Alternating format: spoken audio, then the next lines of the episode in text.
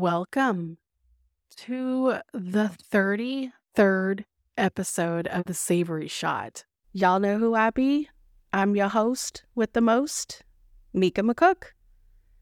Now, before we kick things off, I just want to give a special shout out and a heartfelt thank you to the returning listeners. That be you, Boo. Your dedication, your support, man, it fuels this podcast spirit. Now, if this is your first time on the Hot Mess Express, first of all, I just want to say welcome. Thanks for taking a chance on on this little podcast here. Hope you're ready for a party. But more importantly, welcome to the family. We besties, we BFFs. You have stumbled upon a community of creators who thrive on passion and purpose. So, if this is your first time listening to this episode, to this show, I'm delighted to have you here. To start things off, I have a question for y'all.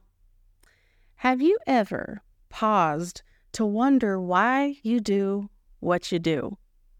Let me break it down for y'all. Let me give a little context. In this vast world of art expression, where you could have chosen any medium. You could have been a painter, you could have been a sculptor, you could have been a poet, a writer, a dancer, a singer. I, I don't know what your talents are, but in this vast world of art and expression, why did you choose the niche you're in? Why did you become a photographer? Why? Why do you pick up that camera? Why do you position that light just so? Why do you fuss over the perfect angle or search endlessly for the right backdrop? What is your drive? What keeps you showing up when everything is going wrong? If you don't know the answer to that question, you better spend the rest of the week reflecting and thinking about your why. Here's a little crazy tidbit of a fact 1.81 trillion photos are taken worldwide every year. That equals 57,000 photos per second or 5 billion per day. That's a lot of motherfucking photos, y'all. And here's something even more crazy. By 2030, around 2.3 trillion photos will be taken every year. In a world saturated with images and with everybody and their mama becoming a photographer thanks to smartphones, thanks to iPhones, Androids. It's easy to lose sight of the depth and significance behind every shot. Food photography, at its core, isn't just about capturing a delectable dish in the best natural light. It's about narrating a story, one plate at a time one fork at a time. It's the memories of family gatherings, the warmth of festive feasts, the secret stories behind every recipe passed down through the ages. It's about connecting, not just with the viewer's eyes, but with their heart and soul. Today's guest is a photographer that we all should know. But if you're new to the food photography world and you don't know who this next guest is, that's all right, boo. You do now, and that's what matters. So, without further ado, I present Andrew Scrivani. Y'all, this is a fangirl moment for me. When I first got into food photography, I religiously followed Andrew Scrivani, and I still do. Because, y'all, he is more than just a photographer. He is a storyteller, an artist, and a source of inspiration for many, including yours truly. Andrew's influence on the food photography world isn't just profound, it's transformative. His masterful blending of storytelling with, with an unparalleled authenticity is is truly a craft to behold, y'all. He makes you see food not just as sustenance, something to keep you alive, but as an embodiment of stories, emotions, and experiences. Y'all, when I say this episode is heavy with the inspo, I mean it. With my heart, my soul. Andrew sheds light on the significance of remaining authentic in this art form.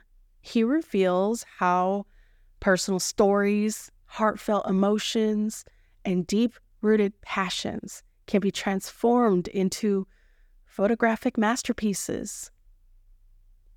Andrew shares his inspiring transition, his metamorphosis, if you will, from being behind the camera to standing as a beacon, guiding, mentoring, and illuminating the path for future food photographers like you. His insights are not just lessons in photography, but life itself. But before we get into that, let's set the stage. Let's get inspired. Let's start the show. Welcome to the Savory Shot, a bi weekly show where we discuss the intersection of two passions food and photography. I'm your host, Mika McCook. Every other Wednesday, I sit down to chat with professionals in the industry so that you feast on only the best tips and strategies in the business. All right, y'all, let's get started.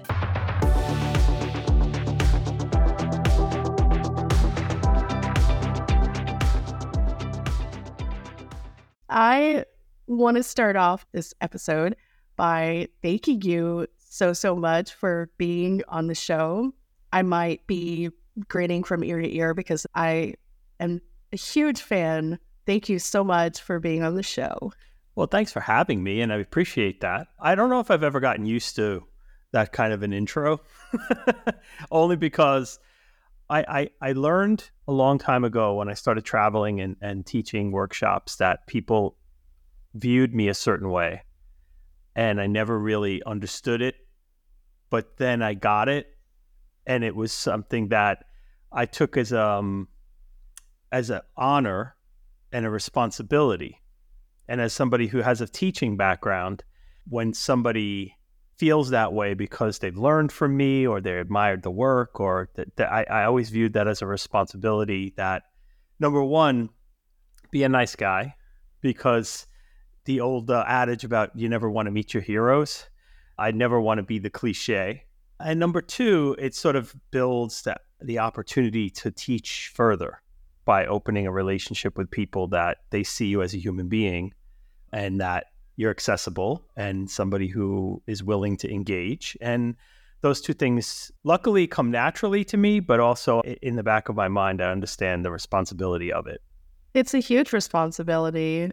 I can't think of a single food photographer that I, you know, like my friends who are like, oh, Andrew Scrivani, Penny De Los Santos, like Joanie Simon, like those are my educators. Those are the ones who got me into food photography. What has surprised you the most about people you've met along the way that have said, hey, you changed my life?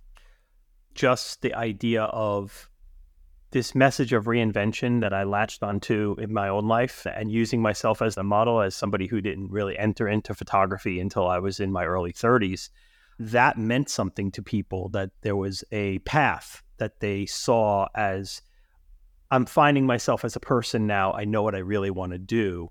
And having someone who's walked that walk and willing to share the experience was really valuable and I think that the, the concept of reinvention is something that I consistently work through because I'm always reinventing myself too.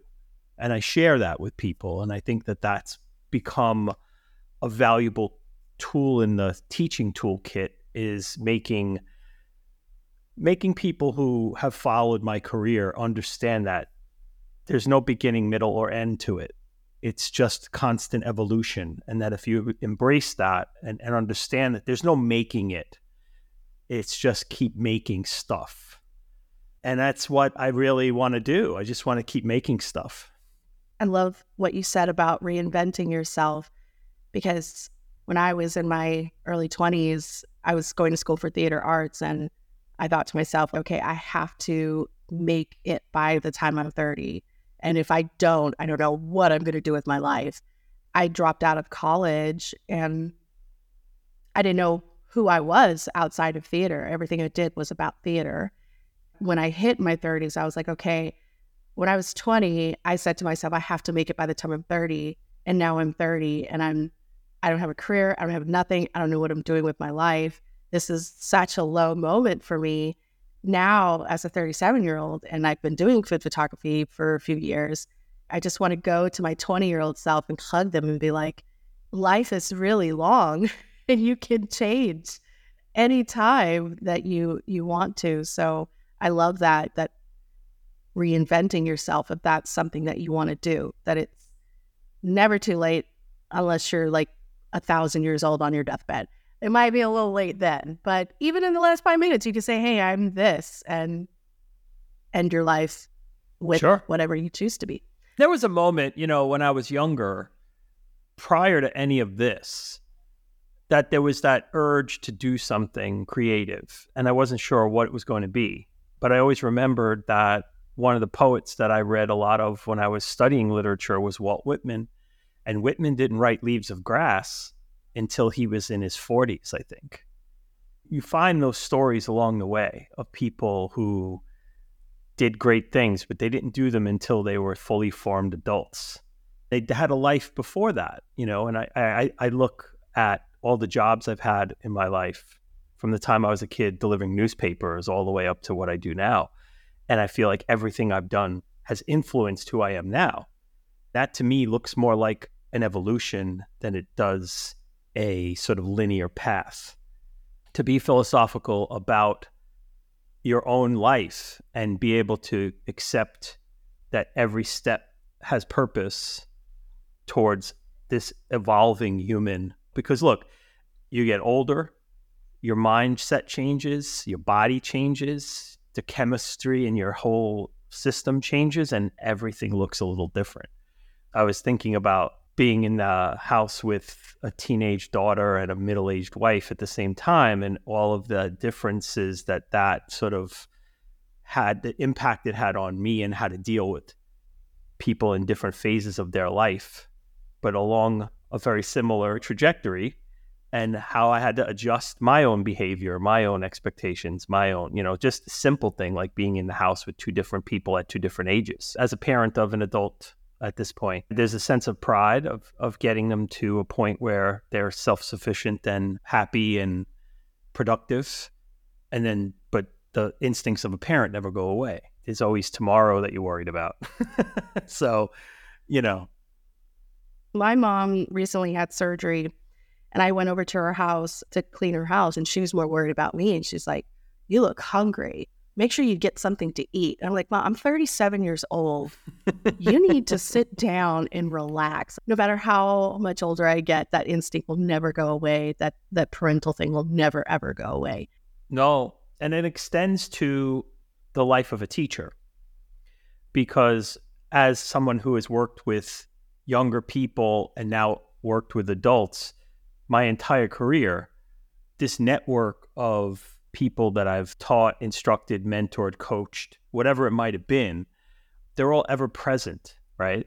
They're like an extended family of people that I worry about their welfare. I want them to be happy. I, I, I want to stay in touch and be accessible to them. And, and, it, and it keeps getting bigger and bigger. it was interesting when I was just a teacher in a school and it was still a lot of people. Now, as somebody who has a reach across a lot of boundaries, it's interesting. I, I, a day doesn't go by where I'm not in touch with somebody who I've mentored or taught at some point. What's uh, a common misconception that people have about what you teach and what you do for them? I, I think the misconception is that what they come to me for and what they end up leaving with are very different, right? A lot of people come thinking they're going to learn shutter speed, aperture, and f stop or f-stop and aperture are the same things. ISO. See, I don't even teach it to myself anymore. Um, they uh, quite often come and they think that the answer is in the math of the camera, or there's some trick, or there's some mechanical sort of solution to what I do. And then I start talking to them about why do you take the picture? Why do you want to take this picture? And then all of a sudden you get this blank stare that's like, what do you mean, why? Why? Why is it important to you to take this picture? Why is it important to you to tell that story? What story are you trying to tell? And once I start to get people into that mode of thinking, whether or not you shoot it at 100 ISO or 800 ISO or at a shallow depth of field or if everything's in focus, that totally becomes about what story you're trying to tell. And mastering the camera does not ensure results. Mindset of, a, of an artist is what gets you the result that you want. And the other misconception is that, and maybe this isn't about my teaching, but about photography or art in general, is that you can chase the trend and that's going to make your photography more valuable, valid, whatever it might be, but it's not yours. And I think that's the other thing I try to encourage people to understand is that it has to be yours for it to mean something. You can chase trends your whole career and just keep shooting what's stylized or stylish or in in the fashion, but it's never going to feel like yours you have to tell your own story as an artist, whether it's a food as a food artist who's making pictures of food, somebody who's cooking food, somebody who's talking about food, whatever it might be. If we're all existing around this one sort of fulcrum of food, what story is going to make your story unique or personal or personal and universal simultaneously? I try to coach photographers on how to think before worrying about how to shoot. What you said earlier about making something authentically yours, that reminds me so much of one of my photography teachers. He would drill into us about finding your style, finding what makes us tick. It's like someone looks at that photo and they go, I know that so and so shot that. That's their style. That's their photo. I didn't get that for years why is that so hard for photographers to understand the discovering themselves? That's a great question. And I think that's the natural extension of asking people to find their style. And then the next question they have is, how do I do that? And the answer that I'm trying to provide is that very thing is if you understand why you do it and what you want to say, your style will emerge from that, right? Going out and saying, I, I'm going to be a combination of this photographer and that photographer, and, and, and that's my style. Well, that's more technical based. It's still not creatively driven. When your style emerges from your story, personal story, the story you want to tell. So I'll get, for an example, I, I'm being very esoteric, but people ask me, how did your style emerge? I said, well, first of all, I wanted the food to look like what my memories were of food. I didn't have food photography mentors because I'm old as dirt right now. And food photography wasn't a thing in the early 2000s the way it is now, right? People who identified as still life photographers were shooting food. So I thought about the influences I had, right? And a lot of it had to do with museums. I was just recently in in Florence and I was actually standing in front of a Caravaggio and looking at the lighting and that kind of lighting was a huge influence for me because I spent a lot of time in museums as a kid. When I was translating how I felt about food, the sort of emotional impact and vivid memories of food growing up in my grandmother's house and those kinds of things. That shallow depth of field, the soft raking light, like what it looked like out in the garden, like how the light came through the window onto the kitchen counter, standing at eye level with the food as a child. I realized that that's why I like to shoot from that angle so often, right? Is that I got as low as I could and shoot the food on that plane and I thought about it and I was like, well, yeah, because this is how I saw food as a kid. I stood there at the counter, looking over the counter at the food. So if you start to unpack the things that influence why you want to be any given artist. Well, in, for, in, in, in our case, food photographers, what are those influences? What are the things that made you be drawn to the art form? In the last mentorship that I taught, I asked people if you didn't have positive memories of food growing up, what were they? Some people had some really impactful negatives that were attached. And I said, well, lean into that. Make some pictures that that feel like the the things that drove you to be a food photographer. And if you want to change the paradigm of your relationship with food, how do you represent that in pictures?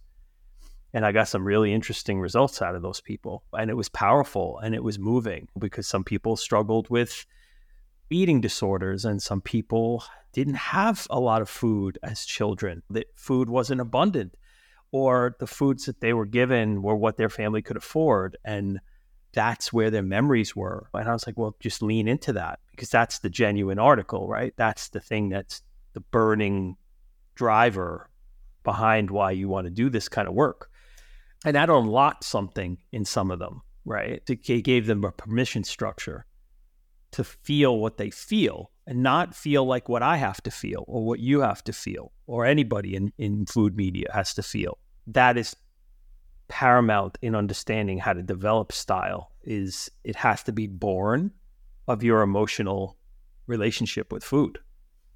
At least for food photographers, it does where you're talking about attaching the memories to food, we were taught that in theater. The Meisner technique, you draw on memories of your own and you remember how you felt in that moment, how you reacted in that moment, and you use that to portray your character honestly. So if this in this moment the character is really happy, think about a, a, moment or a memory of yours where you're extremely happy. How did you react? How did you talk? How was your body?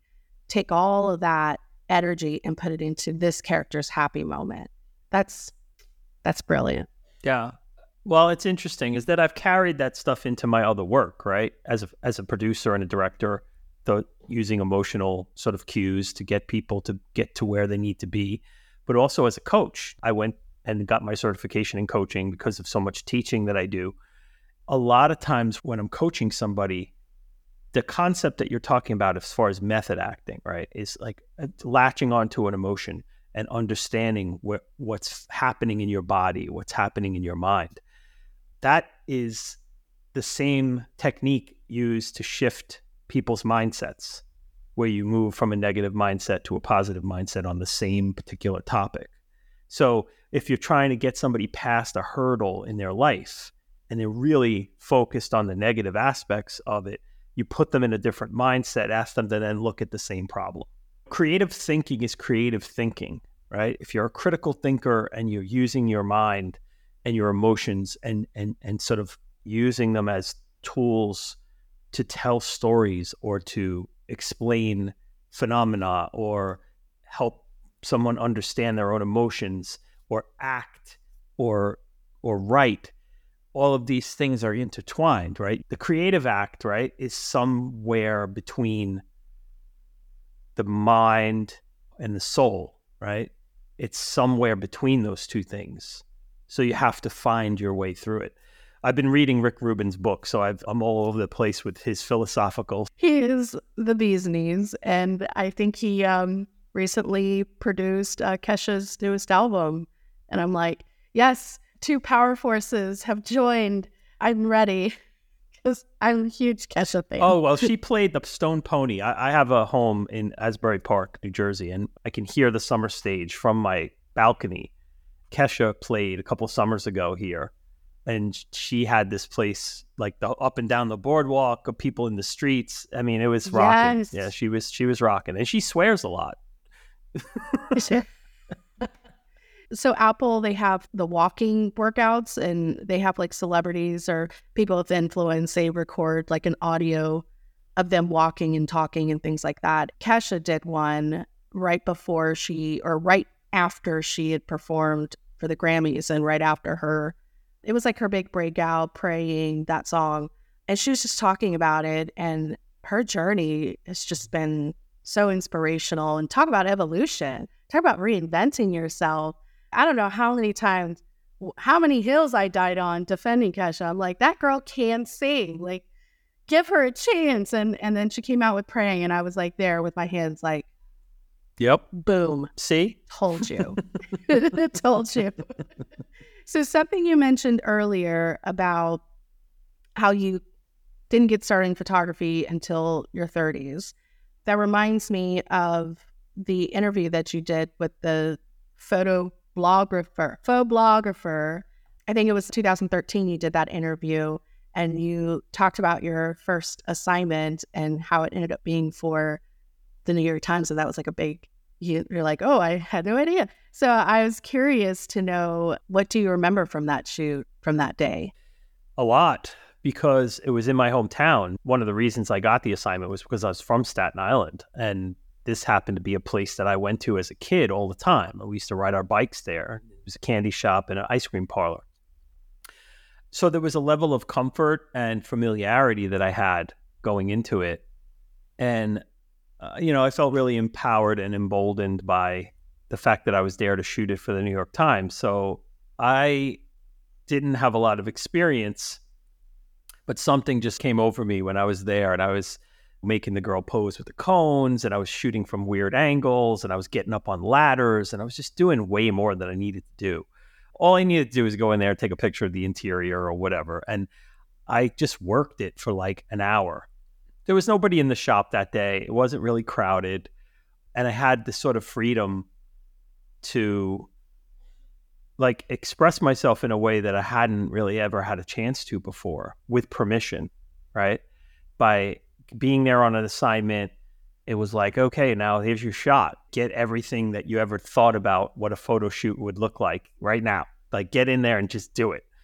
And I, I was shooting a film camera uh, still, and I must have went through like four rolls of film just because I, I just was enjoying it so much. And in retrospect, talking about this 10 years later than the interview you're referring to is just how much joy that brought me and why I continue to keep searching that that drug out, right? Of exploring and and and finding new ways to be creative because I felt like that opened a door that I hadn't hadn't been open to me before. And now that I know those doors exist, I just keep going out there trying to find them. That's how I ended up in film. That's how I ended up in coaching. I keep finding these new things that give me that feeling, right? That feeling that I'm expressing myself in a new way or uh, addressing a new group of people or finding a way to impact or form some type of a impact on the world that I live in. That was the first moment, the first moment that that fire got lit. So I think maybe that's a little different than my answer was then because I think I've had a lot of time to think about it now. Oh man, you've done how what genres of photography did you do before food photography became your main? Yeah, it was mostly editorial, like news style photography. I wasn't very experienced either. You know, I was sort of just starting out. And food photography sort of found me in that I ended up on a couple of assignments for the dining section doing sort of newsy stuff. But in the process of doing that, like at the ice cream shop, I was making food pictures. And that was something that a lot of photographers weren't really exploring at that point, especially news photographers who had a knack for it. And the fact that I knew how to cook. So, like, those two things combined to form an opportunity, an opportunity that probably doesn't exist anymore because there's a lot of people doing what we do. But I think at the time there wasn't. And I had an opportunity having a, a certain set of skills and a lot of ambition. And I didn't really have any um, hangups either. There were other photographers who didn't want to shoot food. They thought it was beneath them to shoot food. And I became friendly with a lot of photographers back in at that time who looked at it like, yeah, you shoot food. And in retrospect, now that they look at my career and where it's led me, a lot of that sort of side eye treatment is met now with a lot of uh, admiration for what I've done with food photography and then what I've done after food photography. So if it feels like your path, don't worry about what other people think about it because quite honestly, you just got to make it your own. I want to take it to an Instagram post from 2012. And I I don't know why I like to go far back into people's Instagram accounts. I I guess I like to see the evolution of where they started to where they are now. But one post, it was like I don't know if it's your first first post, but it was a, a post from 2012 and it's just a simple it's a flat lay shot of pasta, like different textures of pasta. I loved it. What I want to know is what do you wish you knew about photography then that you know now? I had to look back at the post when you mentioned it. It was an iPhone shot. So think about what iPhones were capable of that many years ago, 11 years ago. And I did end up shooting that with a real camera for a magazine. It was for La Cucina Italiana. I had to kind of go back and figure out where that where that came from. if I had known then what I know now about mobile photography and how mobile photography was going to make such an enormous impact on the industry. I think I might have taken it more seriously then. And I think we all might have, understanding what the technology was going to become capable of and how it was going to impact our industry and how it was going to expand our ranks to include people who don't have professional training I started to embrace it. I taught my first mobile photography class right before the pandemic, and, and I've done a lot of mobile photography classes since. So, like looking back at the fact that I was posting pictures from an iPhone 11 years ago without a whole lot of processing, just coming right out of camera, knowing what that might become, I might have got on that bus a little earlier. People who really start to embrace technologies as they change and develop make impacts in that in that way like the way some of us embrace digital photography a lot earlier than others and the people who got stuck in film were playing catch up after that. It took some courage at a certain point in a professional photographer's life to abandon film. And a lot of them weren't ready in the early 2000s because i didn't have a huge history with film it was okay. I felt I had permission to move on to digital. And I think that's true now of people who are starting their photography journey with both an iPhone in one hand and a DSLR in the other, is that they see those technologies as interchangeable. That's a really important thing to remember. I just did this thing for a photography uh, summit where I did a talk about the old adage about the best camera you have is the one you have with you the, to to add to that, my own twist on that is the the photograph is made in your brain. It's not made with the camera, right? So you can take the same picture I take of the same thing. It's going to look different, right? Because you took the picture with your brain, not with the camera. The camera's just a tool. You you don't build a house with a hammer, right? You have to know how to build the house before you start whacking on nails.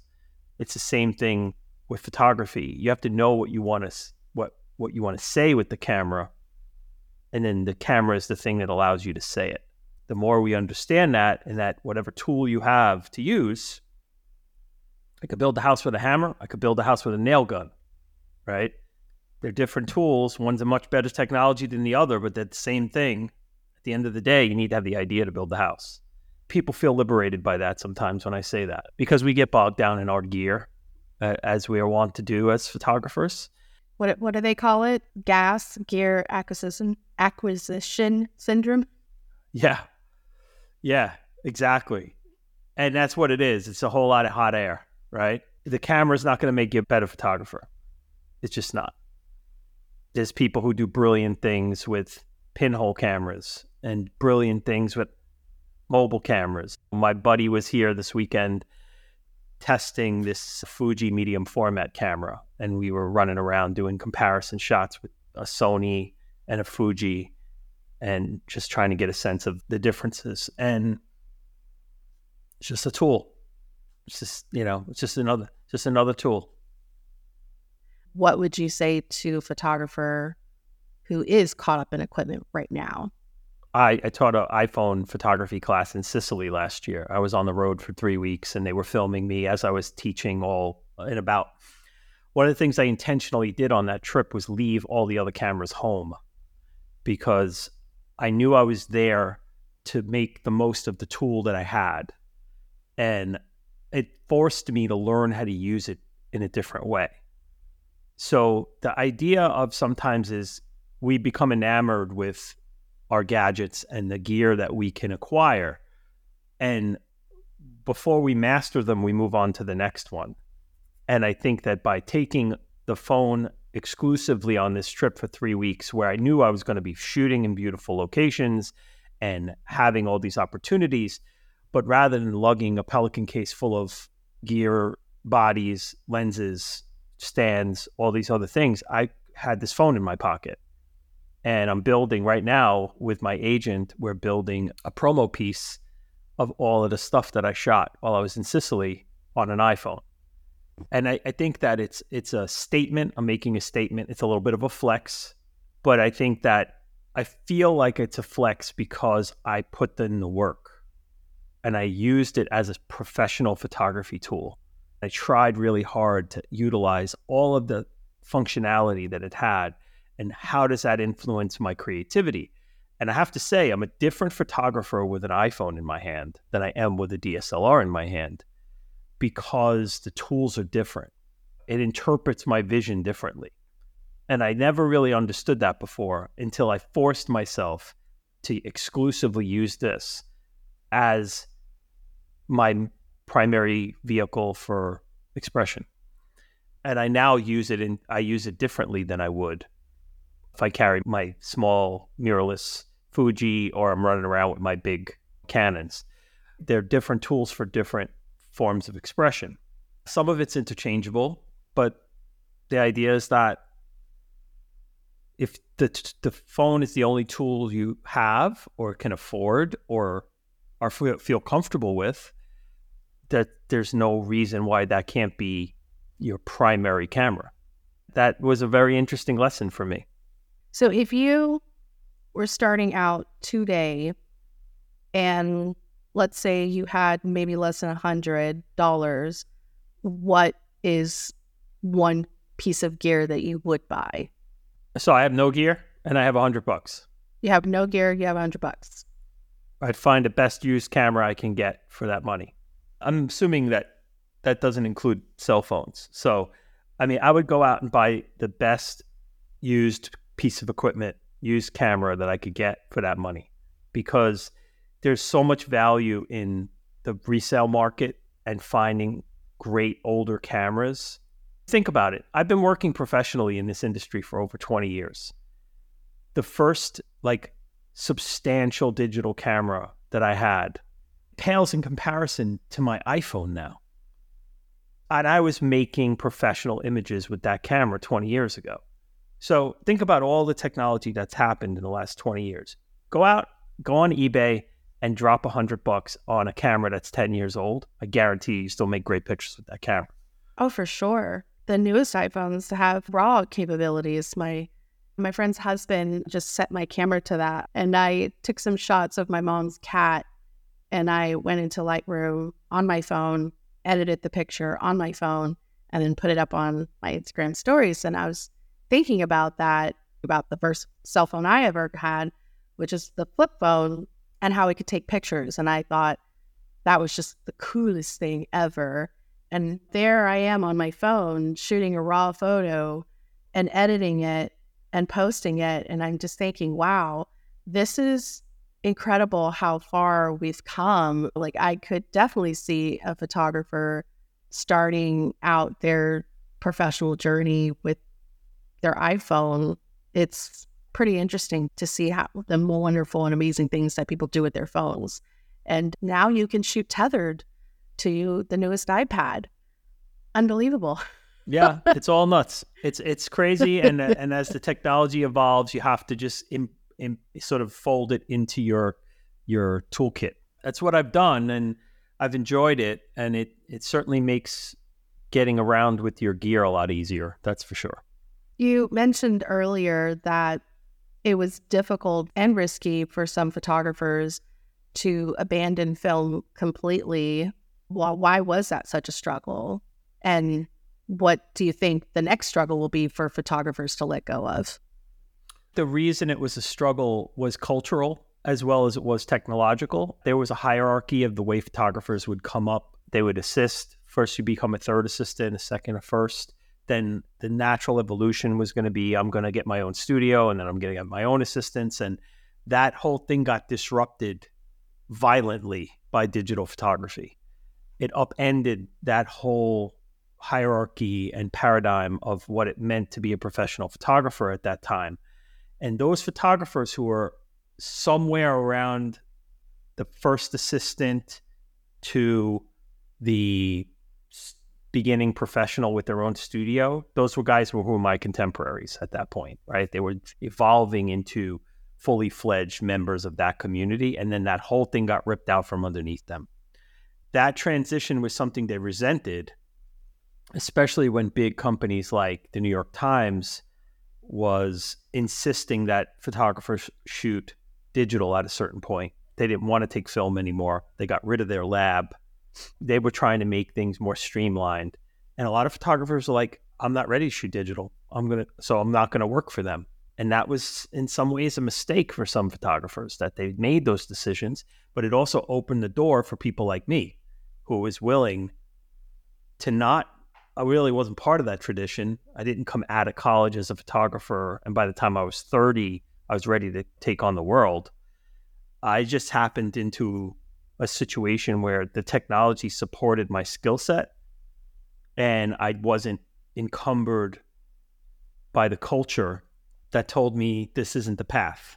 So, you know, I, I, saw a lot of guys my age struggle with that. And obviously, eventually, everybody just kind of found their way. But it was a struggle at first because it was a, about letting go of an expectation that this was how we were going to make a living and this was the culture I wanted to be part of.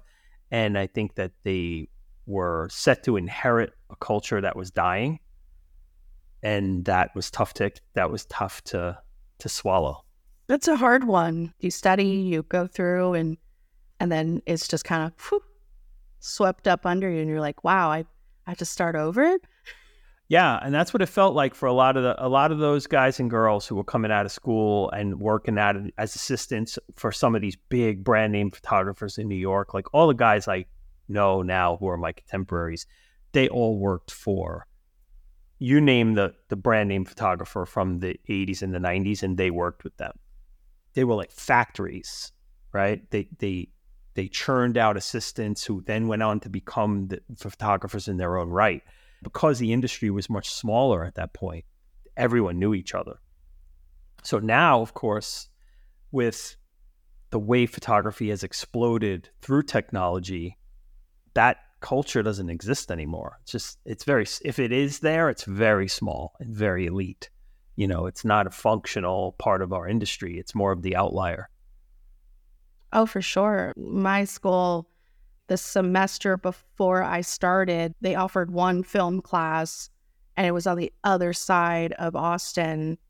They had one person teaching it and then the department just decided altogether to nix the whole thing. Probably didn't make a lot of sense to teach it if nobody was going to because it's a workforce program. So if no one's going to use it professionally, it doesn't make much sense to teach it.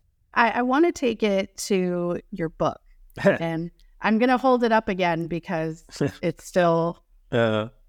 like my favorite book in the world. I love it so much. Um, what I want to know about that is what was your primary goal when you set out to write your book, and do you feel you accomplished that? My primary goal was to have a companion to my teaching. See, I I I struggled for a while with publishers who wanted to publish a book about food photography because everything was going to feel very textbooky.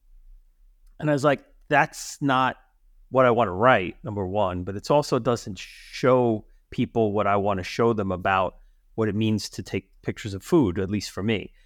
I wanted it to reflect the way I teach photography so I finally ran into a publisher who's like, yeah, well, just do that.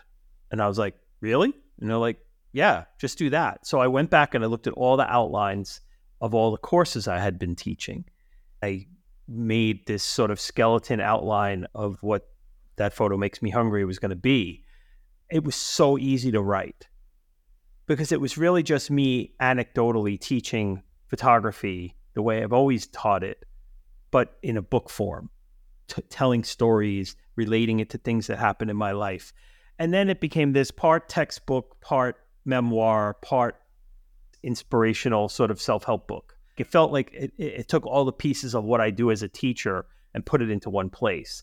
So, yeah, I mean, I feel like it did accomplish that. It, it, it's had a good life, that book, and it's meant, to, meant something to people who've read it. Is it a bestseller? No, because we we work in a niche industry. And I understood and accepted that from the beginning that it wasn't going to be a book that I was going to make a lot of money with. But it was something that feels like encapsulates the busiest point in my career as a food photographer before I was focusing on anything else, before I was working in film, before I was coaching or teaching as much as I'm teaching now, where six out of seven days a week I was doing food photography. I feel like that book encompasses that time in my life. So it absolutely served all of those purposes, right? it, it is a companion to my teaching. It is a sort of encom- encapsulation of my philosophical and motivational tone. And then it also provides like a, a memoir of what it was like to do those things. And what's exciting about that is I, I had a meeting with my publisher the other day and she's like, "How do you feel about doing an update, like add add a chapter or, a bonus chapter or whatever, and then and then reissuing it in paperback?" And I was like, "That sounds like a great idea." I said because there are things that are relevant now that maybe weren't as relevant then, and there are things that I said then that may not be as relevant now. So, like for example, the ten questions, right? Everybody brings up the ten questions. The ten questions are different now they're not the same as they were when I wrote the book. So, like an update on that, or even a whole section on mobile photography, things like that. There's definitely a motivation to do it. And the fact that it's only come out in hardcover gives us an opportunity to use a paperback re release with an addendum. So I think that we're going to work on that this year. I'm looking forward to it because I don't have another book in me about food photography, I don't think, but I would like to make that one more current. It's uh like the book How to Win Friends and Influence People. Right. Dale Carnegie. I told my friend Anna about it. This book has transcended time, years, years and years. It still applies to today. It's like that everyone wants to have a book like that where what you're learning, what you're teaching just change doesn't change with time. The foundation stays the same no matter what everything else can change, but this at its core stays the same. That was my resistance to the textbook approach was that it would be outdated in a year or as technology's changed or whatever, it wouldn't be relevant anymore. But philosophically, the book will remain something that has relevance because that won't change. I would like to write another book, but it's not going to be about food photography.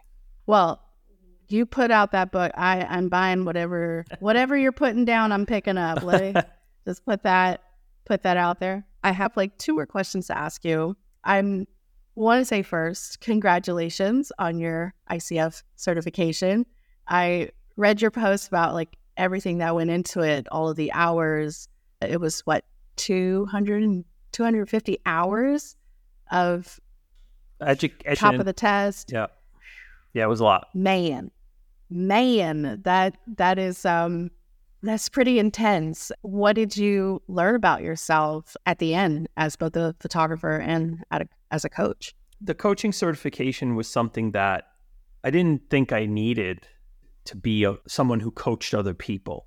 Now, of course, I was wrong, really wrong, because the coaching techniques that are looked at by the International Coaching Federation are very standardized. It's a social science just like any other. And in order to understand fully, even if you have skills to be a good coach and mentor, understanding the framework of the way they want you to do it and do it effectively in alignment with the social science was really important. And I learned that first and foremost, that in order to be a good coach, you needed to understand how to coach, right? Because a lot of what I was doing prior was not coaching, it was mentoring, and the, and those are different things. So that was the first thing. And then the things I think more, even more importantly, was I had to be coached myself. In order to fully understand the coaching process, you do it in a 360 sort of environment where you're coaching people and they're also coaching you. I hadn't done a lot of therapy and I've never had a coach. So I learned a lot of things about myself, about the way I process information, about the way I process stress that I found inordinately helpful, almost life changing. And then be able to use those experiences as a coach, understanding what it's like for people to peel back the layers on themselves and understand what's underneath the struggles that they're having and give them techniques and methodology to help get past them. It's different than therapy. One of the first things you learn when you go to school to be a coach is you're not a therapist, but you could look at it, and this is the metaphor I came up with. You look at it like a relay race. So if you're running and you're looking over your shoulder to take the baton from the runner behind you to go forward, the person that's handing you the baton is the therapist, and the coach is then running forward with it. Where therapy looks backwards to figure out why you're having the struggles, coaching is about understanding that you're having struggles and how to get past them. It's a forward looking approach to self improvement. Therapy, like if somebody discloses to you, hey, I had this breakthrough in therapy, and then you could use that sort of as a way to build a, a strategy to, to move forward. Understanding your client's psychology is really important, but it's more important to accept where you are and then move forward we go through what's called the co coactive coaching. That's what this is. And what they mean by coactive is that both parties, the coach and the coachee or the client, need to be equal participants in what's happening. You can't really coach somebody who doesn't want to be coached, right? It doesn't work. The, the, the whole process doesn't work. I mean, you can mess around and ask people powerful questions and see if they respond to it. But unless they're willing to really go into it, it's not going to be helpful. But for people who really want to understand the struggles that they have professionally, personally, whatever, they're all, all those things are connected. Like we, uh, our professional lives, like as a photographer or as a director, the things that I struggle with on set are the same things I struggle with at home or with my friends or in my own mind, right? the struggles are the struggles. They're not compartmentalized. We think we can compartmentalize them, but we don't. If I have a personality trait that exhibits itself in my private life, it's going to come up in my professional life. Those two things can't be separated. The more we work on people under the banner of, I'm going to help you be a better professional, ultimately what we're doing is helping you become a better person one of the things we talk about in coaching is coaching a whole person.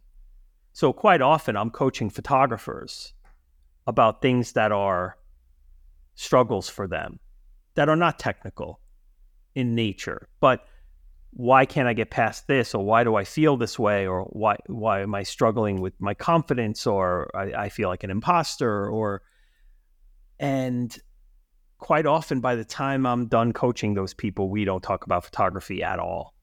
We don't talk about photography anymore. Because it's not about the art form, it's about the person.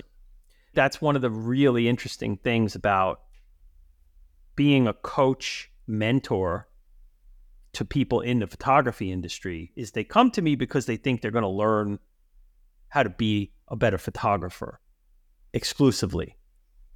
And what they walk away with are skills that they could use everywhere they walk away with skills they could use in their professional life, but also skills that they're going to translate to having better relationships or being less anxious or more confident. And I think those things translate across the barriers. So that's been hugely rewarding for me because I feel like our industry needs this. We need that kind of support. And we do a lot of technical support, but we don't do a lot of social emotional support.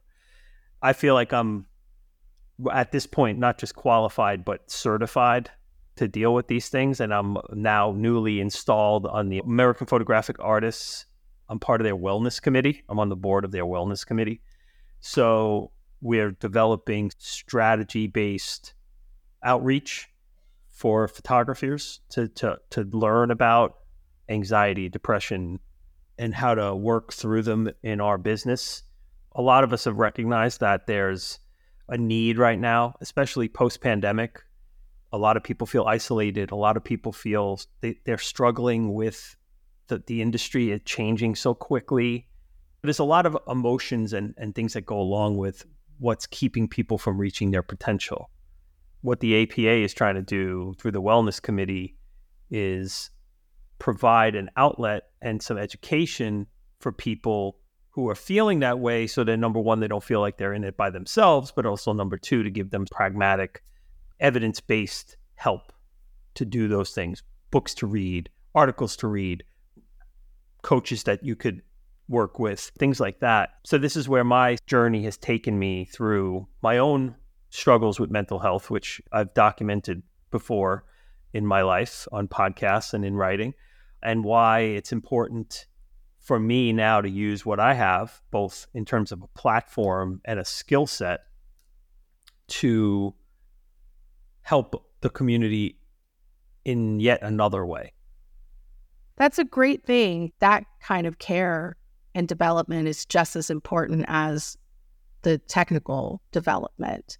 I've had photographer friends who are brilliant at what they do, but the stress that came with being a freelancer was just too much for them and they felt alone.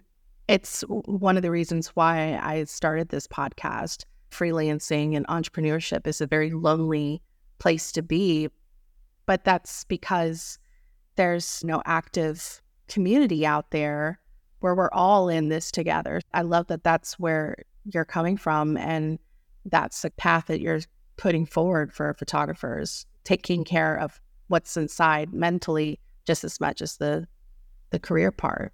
Absolutely. It's the new journey. It's something I'm really dedicated to.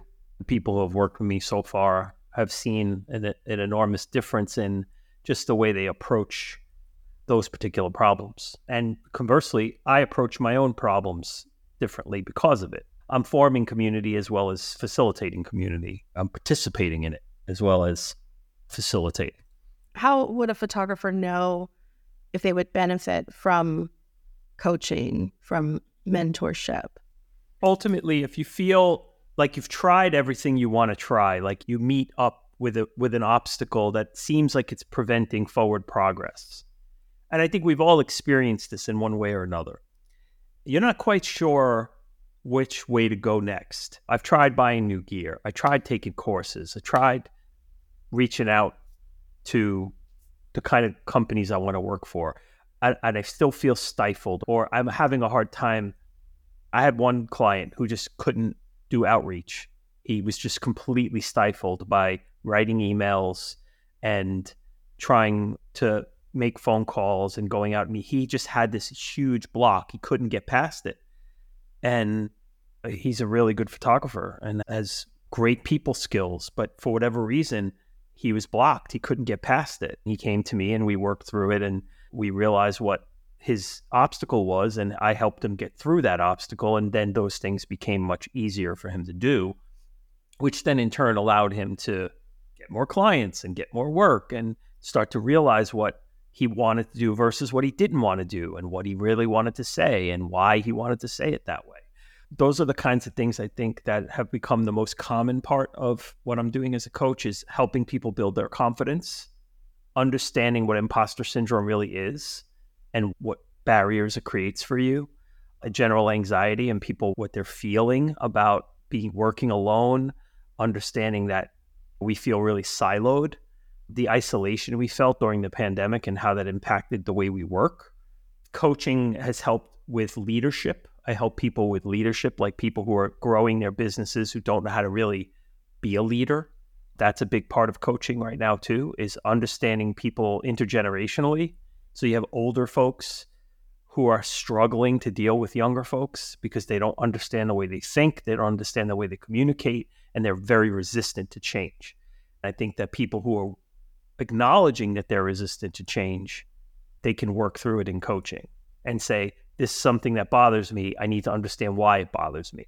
And a coach could help you craft a strategy to do certain things actively to change the way you behave. Everything about coaching is action planning. You make and commit to actions. In order to make that kind of change, you have to commit yourself to wanting to change. And that means you got to get uncomfortable. Quite often, a coach is really helpful in helping you process the things that are blocking you from being successful. Sometimes that's just your personality traits. Sometimes it's you're introverted, or maybe you're having a hard time communicating to people of a particular group, younger people, or maybe even people who have never really been around people of other races, or they don't know how to behave and they're afraid, right? Just being able to verbalize that and say, I, I don't know if I'm going to say the right thing. I want to make sure I'm not doing this wrong. So people are very conscious of being canceled. Let's just put it right there on the table. People who have good meaning, who feel limited by their experiences, do not know how to relate to certain people, whether it's in age, gender, race, sexual orientation or preference, whatever it might be. They don't know how to communicate effectively with people who are different than they are. And coaching absolutely helps that. I've, I've seen it in, across corporate America, especially in the media business, which I'm intimate with. Older media executives getting coaches to learn how to talk to their younger employees. And that's it. it's it's a different different generation different struggles. I'm very much into strong advocate for therapy. Shout out to my therapist, Sarah, who literally changed my life. The thing about therapy is that I really had to get vulnerable with myself. Is that something that photographers struggle with to openly admit, hey, I'm struggling with this? That's a really vulnerable place to be is that something that your clients struggle with when they come to you? Yes. And I think it's the comparison trap that social media has provided us with, in that everybody looks at this these visions of perfection, you know, whether it's somebody's lifestyle or it's their work or whatever, we are all looking and comparing ourselves to one another in a way that's very unhealthy because everybody's vision is different. Everybody's story is different. Everybody's why is different. And the idea is that you need to be in touch with what you want to say and not worry about what everyone else is saying. Because I think it's really damaging to sit there and look at everyone else's work and say, why isn't my work like that? Because those people are look, doing the same exact thing. So for all the people who admire your work, you may be looking back at their work going, oh, how come my work isn't like that? Right and because we don't have like a communication structure that sort of works both ways this constant need for validation on social media as recognition that we are good enough or professional enough or acceptable or whatever it might be that's not how the real world works we live to live in the real world it's about putting that perspective in your mind and understanding that you need to be happy with the work and not worry about whether other people are happy with it first. First, you have to be happy and proud of it. You have to know that it represents your skill, your vision, your ideas, your values. And if you understand that that's what you're putting out into the world, then it's for everyone else to judge whether or not it speaks to them. But my work doesn't speak to everybody. Your work doesn't speak to everybody. But the people who it does speak to, they get it because I mean it. They know I mean it. And what I'm trying to say to them, they get and they understand and appreciate. And that's the audience you're looking for. That's not a click or a like or a comment. That's a connection. The work that we connect to, the feelings that that elicits both in us creating it and those people receiving it, I don't know that you can justify that on a social media post. It's a hard thing to elaborate on, but it's the thing that erodes at our confidence. And when you start to go into the shell of feeling less confident, then you're not going to fully express what you feel because you're like, well, when I fully express myself, it doesn't look like that. I, I don't know if that's good enough because it doesn't look like that. I just try to go about my creative life saying, how does this make me feel? If it resonates with me, I know it'll resonate with somebody else. How does it make me feel? Do I feel proud of it? Do I feel like it makes me think or moves me in some way? I took a picture while I was on vacation. We were in a Assisi, the town of Assisi, where St. Francis, and I was in front of the chapel. It was very gothic, and there was only one figure walking toward me. It was a monk in a robe, and I snapped the shot, and I cropped, recropped it, and I put it in black and white, and it was literally the my favorite shot that I took on this trip.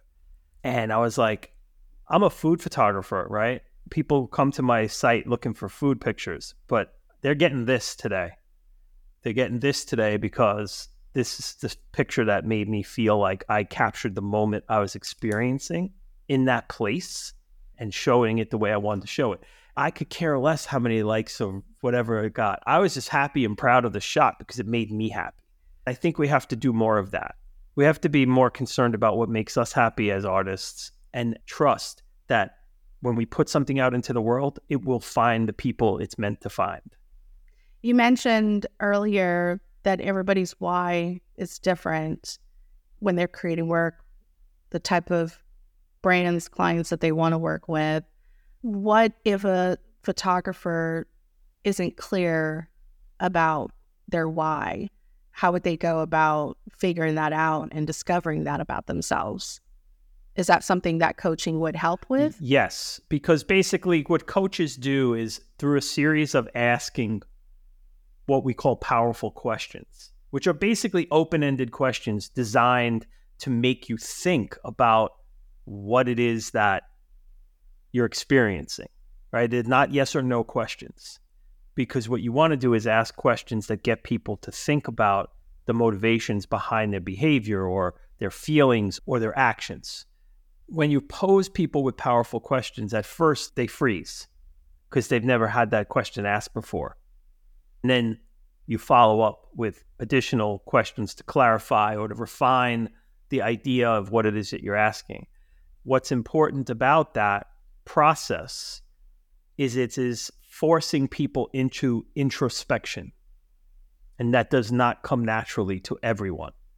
Some of us are naturally introspective. We spend a lot of time in our own heads.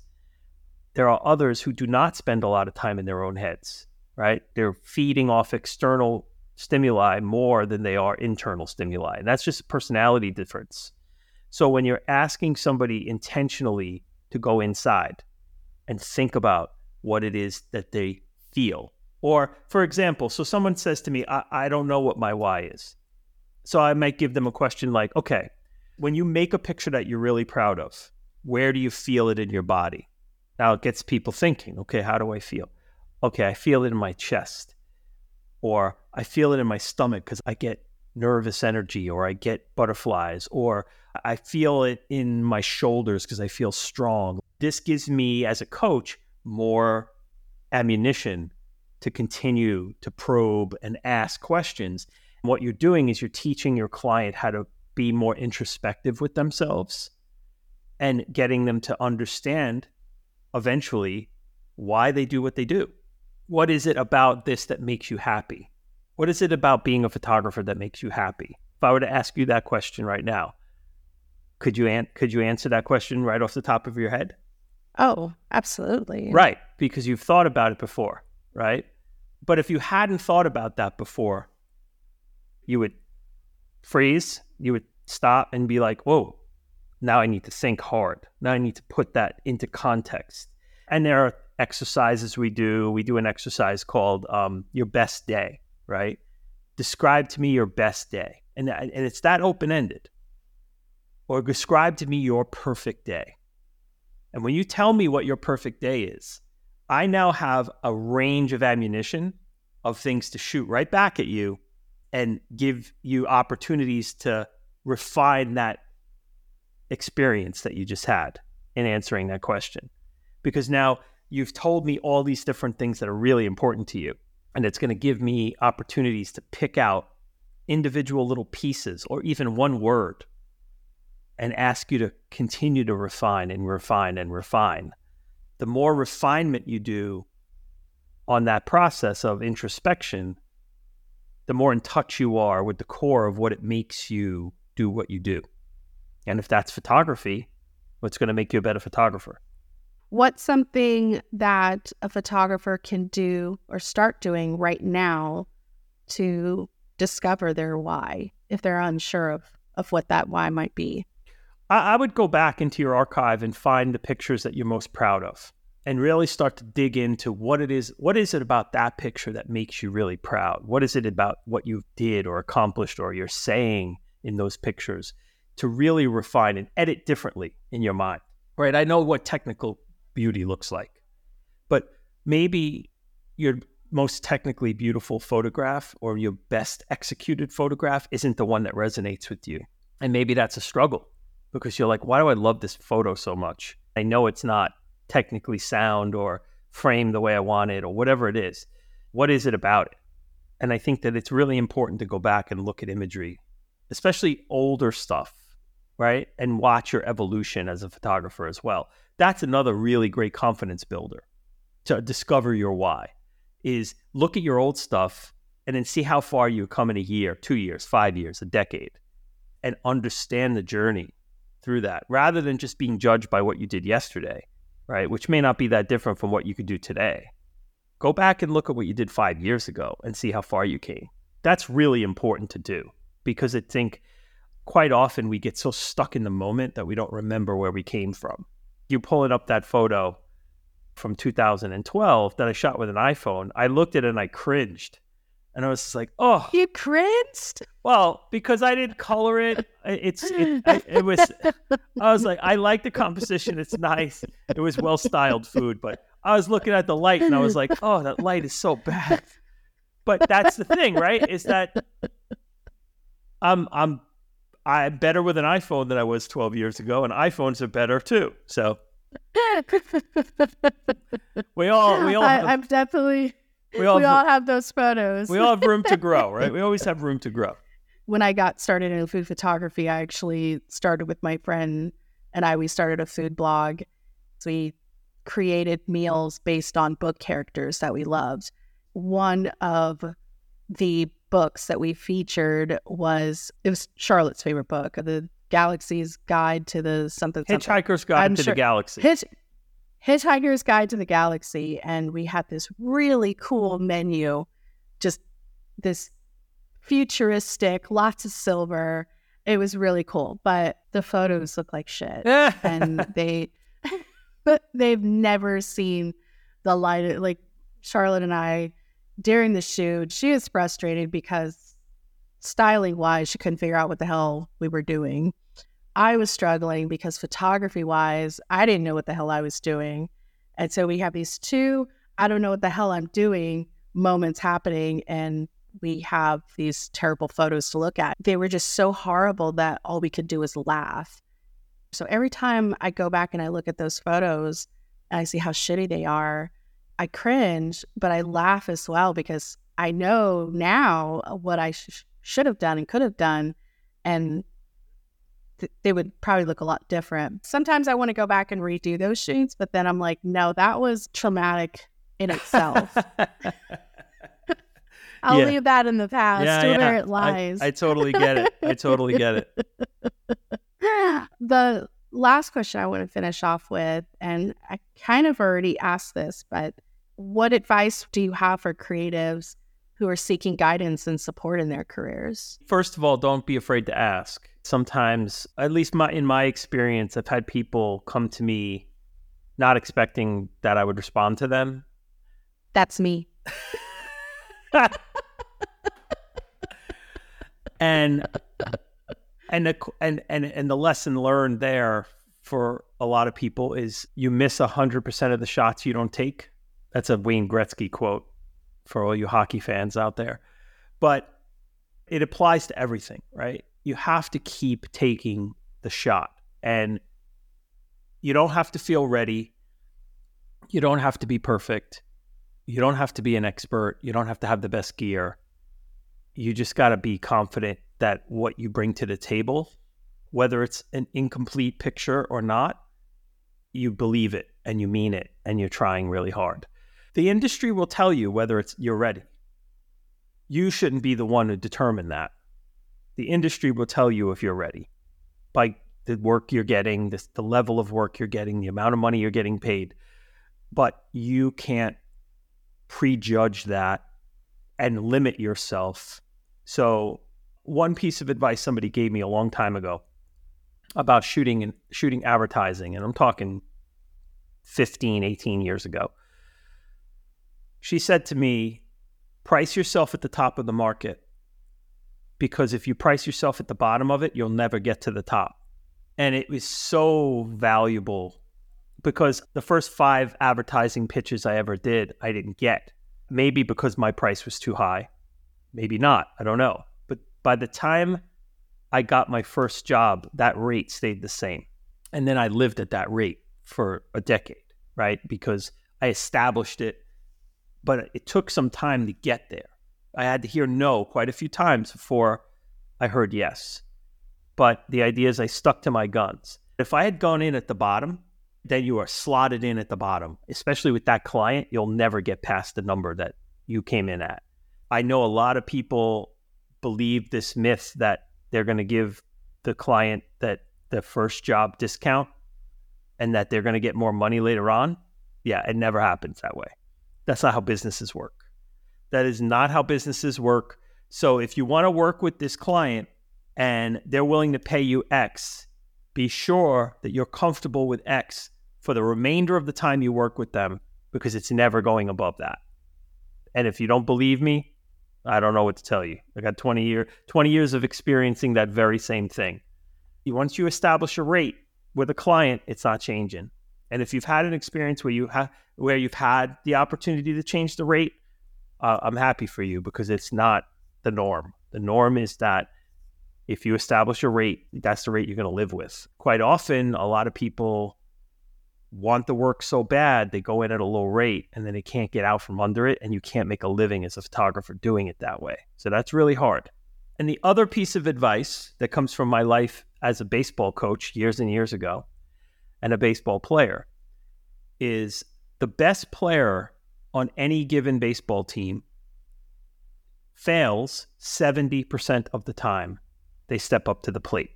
I'll say that again the best player on any given baseball team fails seven out of 10 times. So if you can't embrace failure, you have to do something else for a living.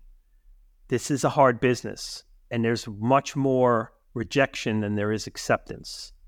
We have to develop a thick skin in order to move forward because it's a failure based business where you're doing outreach, you're sending out promos, you're doing social media posts, you're doing everything you can. You're throwing spaghetti at the wall all day long, and not a lot of it sticks. And you have to be okay with that. It's not a personal reflection of your work, it's not a personal reflection of you as a human being. But it's important to understand and embrace the idea that in order to be successful, you're going to get told no a lot more than you're going to get told yes. And once we've accepted that, it's much easier when the no's keep coming and coming and coming. I love that. The, one of my teachers told us to think of the word no as a not right now. There's no finality in the word no. And if they say no, it means not right now. That's been the the most challenging thing for me to accept is hearing no but not taking it as a as a final thing the rejection thing that's oof, yeah that's that's challenging yeah that's challenging but it's challenging for you as a human being it's not necessarily challenging for you as a photographer That's the thing that we have to learn and accept that everybody goes through the same emotions. We just translate them through a different sort of paradigm. What do you hope the listeners learn from today's episode? We didn't really talk a whole lot about photography. I think, think that I think that is always very refreshing that you you're listening to a couple of photographers and we are talking about the things that make us tick versus the things that we click on as photographers. So the idea of of understanding any creative person is understanding what makes them go. What what's the engine driving them? Hopefully people come away with learning a little bit more about what at least what makes me go. And I think con- conversely also what makes you go a little bit and understanding that it's important to know who you want to be as you're deciding what to share with everyone else. Love that. Love that. Where can the listeners follow you? Where can they find you? I'm most accessible on uh, Instagram at Andrew Scrivani, one word. But I also started a second Instagram page that I am starting to migrate some of the coaching stuff to called at Scrivani Coaching. Scrivani underscore coaching. And then, of course, Andrew Scrivani Academy is the home of both my learning community that I have for photographers and where my classes will be happening and classes from other photographers. We have a beverage course coming up by Freddie Clark. That's going to be coming up this summer. Plus, I'm going to be teaching a course about confidence also on my academy. Um, that's on Mighty Networks. So if you're following anyone else on Mighty Networks, you can find me there for Andrew Scrivani Academy. And then, of course, my website, andrewscrivani.com. So basically, if you could spell my name, you'll find me. I'm pretty easy to find. Just make sure you could spell it. That's all. What I would like for people to know is that I now have a newsletter that is geared towards the coaching and motivational aspects of what I'm doing, the stuff I'm doing with the APA. I'm recommending books, I'm recommending articles. I write an article myself each time. So if you're interested in that, then if you're already following me on social media, just just DM me and say, "Hey, I want to be on the mailing list," and I'm going to be sending those out. I do it like once or twice a month. Try not to spam people's inboxes, but it's got links to my coaching schedule, links to courses that are being taught. There's a lot of that happening. It's all developing right now, but if you are interested in the mailing list, you can reach out to me on social and I'll put you on the mailing list. Well, I, for one, I think I already am on the mailing list, but if I'm not, please, please add me. well, thank you so, so, so much for being on the show. This was such a great conversation, and I can't thank you enough for for responding to me. Well, thanks for having me. And it was lovely to talk to you. I really appreciate the opportunity to talk about these new things that are important to me. So thanks so much. This episode is written and produced by me, your host, Mika McCook. Like this episode? Give us a five star review on Apple Podcast and subscribe to the Savory Shot wherever you get your podcasts. Or follow me, your host, Mika McCook, on Instagram at Austin Food Guide, or you can follow the podcast on Instagram at The Savory Shot. If you have any questions, comments, or would like to be featured on the show, email us at podcast at thesavoryshot.com.